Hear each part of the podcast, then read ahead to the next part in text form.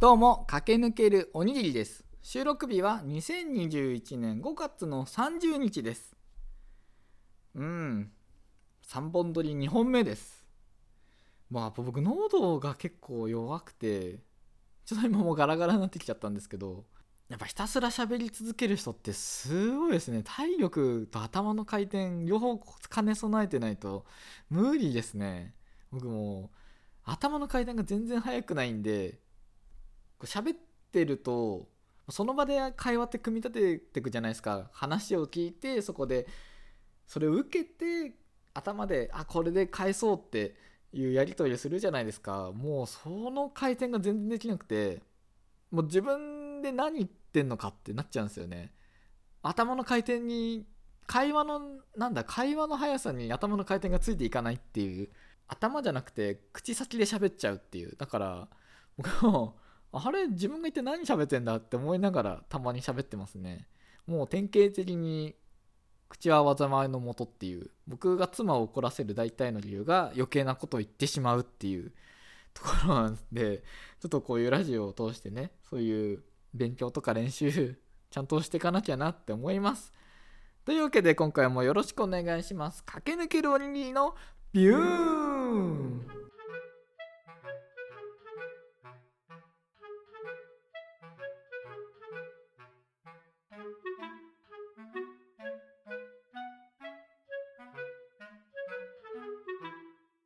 どうも改めまして駆け抜けるおにぎりです。あの先日お子様の運動会ありまして保育園なんですけどね。まあ2歳になったばっかり。4月で2歳になったんでで5月の5月の中旬ぐらいに保育園の運動会がありましてまあ、こんなご時世ですし梅雨前ではあったんで開催できるのかなとは思ってたんですけどまあ、そのクラスごととかソーシャルディスタンスだいぶ保ってとか屋外でとか保育園側がいろいろ対応してくださって無事開催できたんですけど実際何やるか全然わかんないんですよね。2歳のお子様に一体どこまでの運動ができるのかって。もう両手上げて走ったりとかバタバタバタバタ走ったりもう腕を振って手と足を交互に出すみたいなそんな器用な走り方とかできないしそのかけっことかじゃ絶対転んで大泣きする地獄絵図が浮かぶしな何すんだろうって思ってて。でプログラム見るとこう親子で親子競技って書いてあったんですよ。親子で何かやるみたいな。で体操っていうのとローマ字でお寿司って書いてあったんですよ 意味がわかんない。もう何、何が行われるんだかって。こっち行って何を準備していけばいいんだかって。もうさ、走んないんですよ。学生じゃなくなってから。で、電車も乗らなくなったんで、なんか間に合わなくて走るみたいな。電車行っちゃうよみたいな、ないんですよ。だからもう走り方、全然思い出せなくて、走る距離だったらどうしようって思ってたんですよね。まあでもねえ保育園の運動会で肉離れとかなんかあのお父さん走り方がおかしいとか思われるのも嫌だしなんか昔の感覚思い出したりとかな会社の駐車場から会社までちょっと誰もいないの確認してからちょっと走ってみたりとかちょっとしてたんですよね。でまあ当日お寿司とかも一切何も知らないまま迎えましてで遅刻は絶対嫌なんでちょっと早めに行ったんですよね。したらまあ何人かお父さんお母さんがいまして。で前歩いてたお父さんのリュックにこうエネルエナジードリンクっていうんですかねモンスターが入ってたんですよ。こんなに本気なんだ僕はもう全然こう舐めてたんですよ。保育園とはいえ走るっていうことになったとはいえ大体25メートルもないだろう思ってたんでまあ、そういうの全然気にしてなかったんですけどいやこれはほんわか運動会じゃないぞ。サバイバルだと。お父さんたちのね店店というか見栄の張り合いだと。思いましたね、まあ、大体普段奥さんにね送り迎え任せてる方が多いとは思うんでこうたまに出てたまにというか、まあ、なかなか印象を与えてないんで保育園側にねお父さんのだからここでアピールしてあ何々ちゃんのお父さんいいお父さんだねとかかっこいいお父さんだねって子供に言わせるみたいなそういうの企んでんのかって。それで子供の評価を上げようとしてんだなって。いや僕も負けてらんないと気合をねそこで入れて。で、まあ、始まったんですけど体操とお寿司どっちも親子調理でじゃあ僕と妻どっちか分担しようってなったんでうーんお寿司って僕の予想だと子供は白い服で来てくださいって言われてたんで、うん、これはもしかしたら子供の白い服がシャリでで背中にこうネタ卵とかマグロとか背負って走るんだって。自分が具になって走るその奥さんもそういうことを一緒にするのかなってちょっと予想してしたら奥さんがお寿司をやった方がいい写真が撮れるなって面白い写真が撮れるなって思ってじゃあ僕は体操をやると。あなたはお寿司をやってくれと。いうことになりましてまあ始まるまで待っててでついに始まったんですよ。急に音楽が流れ出してよしもう全力で体操するぞと。お子様と一緒に多分先生の見よう見まねでやるんだろうなっ思ってたんでいいお父さんこの子の父親はいいお父さんですって先生にちゃんとアピールするために頑張ろうと思ったんですけど流れてきたのがねディズニーの「リトル・マーメイド」の優雅な音楽でこれ失敗したなってもうその時ちょっと心が折れかけましたねこんな優雅な音楽聴いてないよ。何を踊らされるんだってもうすごいハラハラしてまあ、僕一番前だったんでなおさらそこで心折れてちゃダメだと思って、まあ、一生懸命先生の真似してこう体操したんですけどお子様がなんかこういつもと違う風景に戸惑ってあんまり体操やんなかったんですよ。なんか簡単に私は踊らないぞって。こんな知らない人たちの前で私もダンス見せるかって。そんな安いことしないぞって。なんかそういう意思を感じたですよね。でもねやっぱせっかくだしお子様の体操も見たいしでお子様がやってないからといって僕もやめちゃうとなおさらやんないだろうなと思って頑張ってやってたんですよ。一緒にやろう一緒にやろうとかやってたんですけどまあそれ見てお子様がちょっとキラキラキラキラとか手を上に広げてキラキラキラキラとかやったりとかやってて、まあ、僕は僕でこう先生の真似を頑張ってやってこう両手を横に広げて片足上げて前につきこうちょっと体体重をかけるっていうなんかまあ多分飛行機っていう感じなんでしょうけど僕もなんか変なテンションになっちゃって「はい弾丸ジャッキー」とか なんかその時言っちゃって、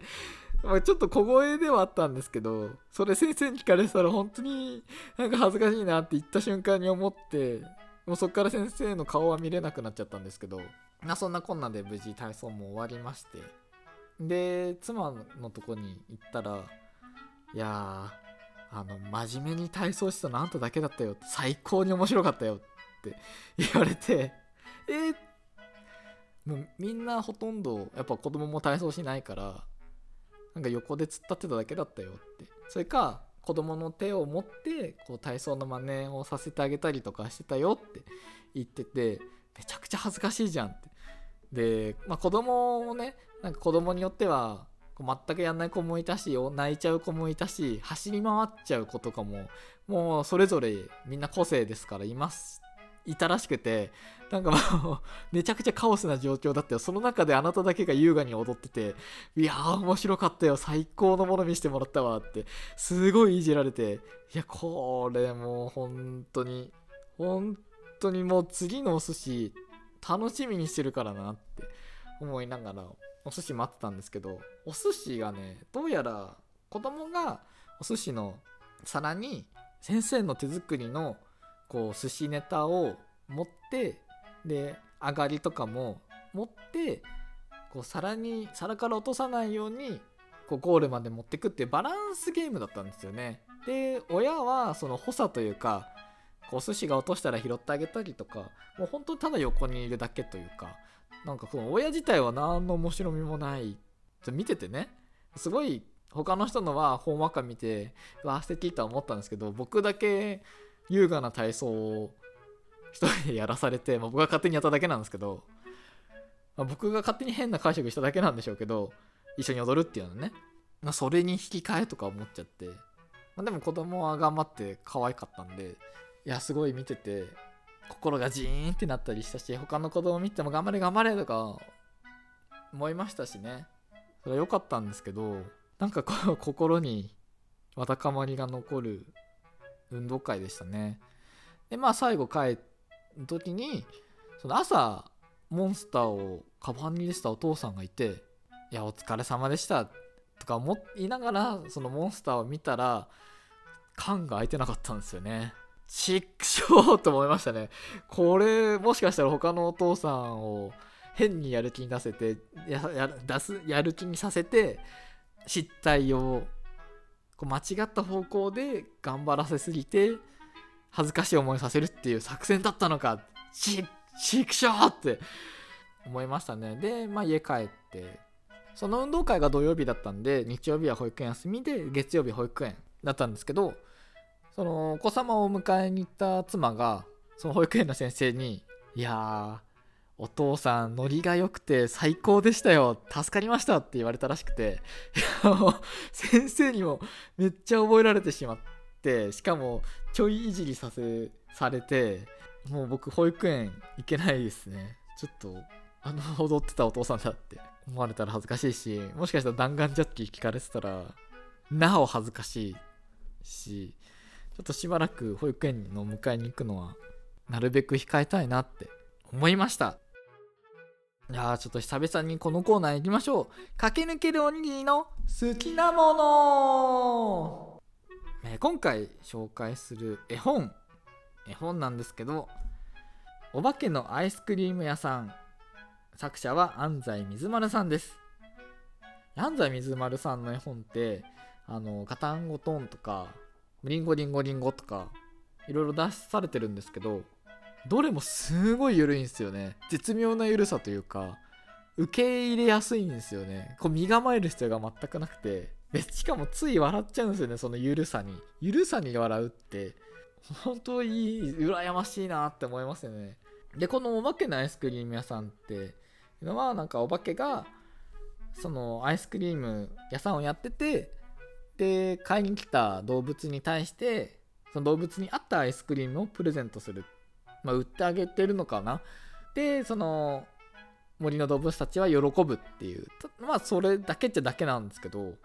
その流れがねなんか楽しそうというか、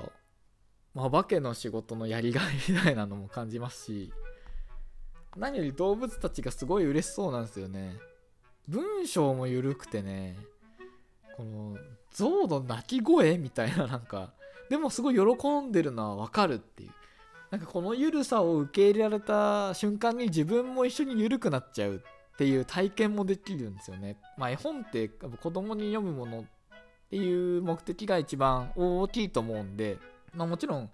文章を声に出すってなかなかないとは思うんですけど、まあ絵本ってこう声に出す面白さっていうのがありますよね。その動物たちが喜んでる声っていうのを読むっていうのがやっぱ一番のゆるポイントというか平和だなって思いますね。お子様もだいぶ気に入っててお化けっていうのはやっぱ怖いっていう認識があるらしいんですけどでもその怖いっていうのは払拭されましたね。もうお化けのアイスクリーム屋さん寝室に持ってくって言って寝室持ってって読んでって。すごいね。一番今読んでるかもしんないなこれ。おすすめです。あと久々にこういろんな絵本を読んで感化されたっていうのもあるんですけど僕ちょっと久々に豆本っていうか折り本っていうんですかね。A4 の紙に、まあ、いくつか本のページ書いてで切ったり折ったりするとちっちゃい本になるっていうなんですけど僕昔上の空文庫っていうのでこういうの作ったんですけど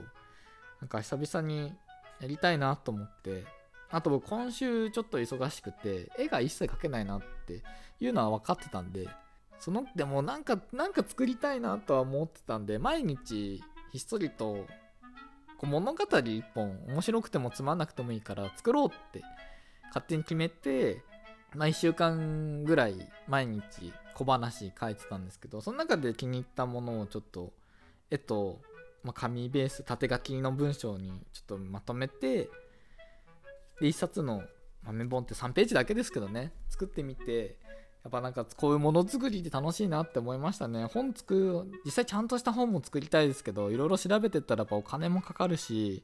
ちょっとなかなかね作るのには労力もいるし踏み込めないなとは思ってたんですけどやっぱこれぐらいの3ページで1冊ぐらいの分量でしかも A4 の紙印刷してすぐできるんでこれなら続けられるかなとかちょっと思ってて。できたらねネットプリントにして、まあ、月に1冊でもいいから出せたらなって。それ読んでくれた人の感想とか聞けたらなとは思ってますんで、まあ、あの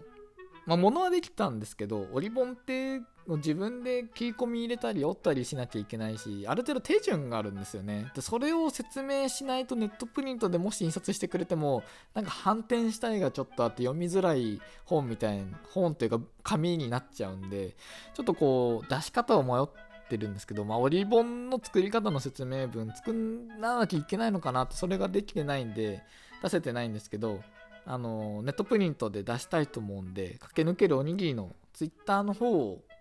ぜひ見てもらえるといずれ いずれ出すんでこれを定期的にやりたいなとは思ってるんでよろしくお願いします。結構ね僕自分の書いた文章が面白いかどうかって分かんないんですけどでも自分の書いた文章をちょっと読みまあ自分で書いたから当たり前なんだけど読みやすいというか好きだなって思うんですよね。僕自分のことはすごい嫌いですけど性格とか生き方とか。でも絵とか自分の生み出すものは好きでいられるんでだからこういろいろとやっちゃうんでしょうね。こうでもしないと自分のことをどんどん嫌いになっちゃうっていう。だから必死必死ですよね本当に。自分を嫌いにならないようにみたいな。なんでまあそんなのにお付き合いしてもらっちゃってる形になっちゃうんですけどでも皆さんにも楽しんでもらえたらなっていう思いもあるんでもしよろしければ是非手に取ってもらえたらと思います。というわけでここまでお聴きくださってありがとうございました。駆け抜けるおにぎりでした。ビューン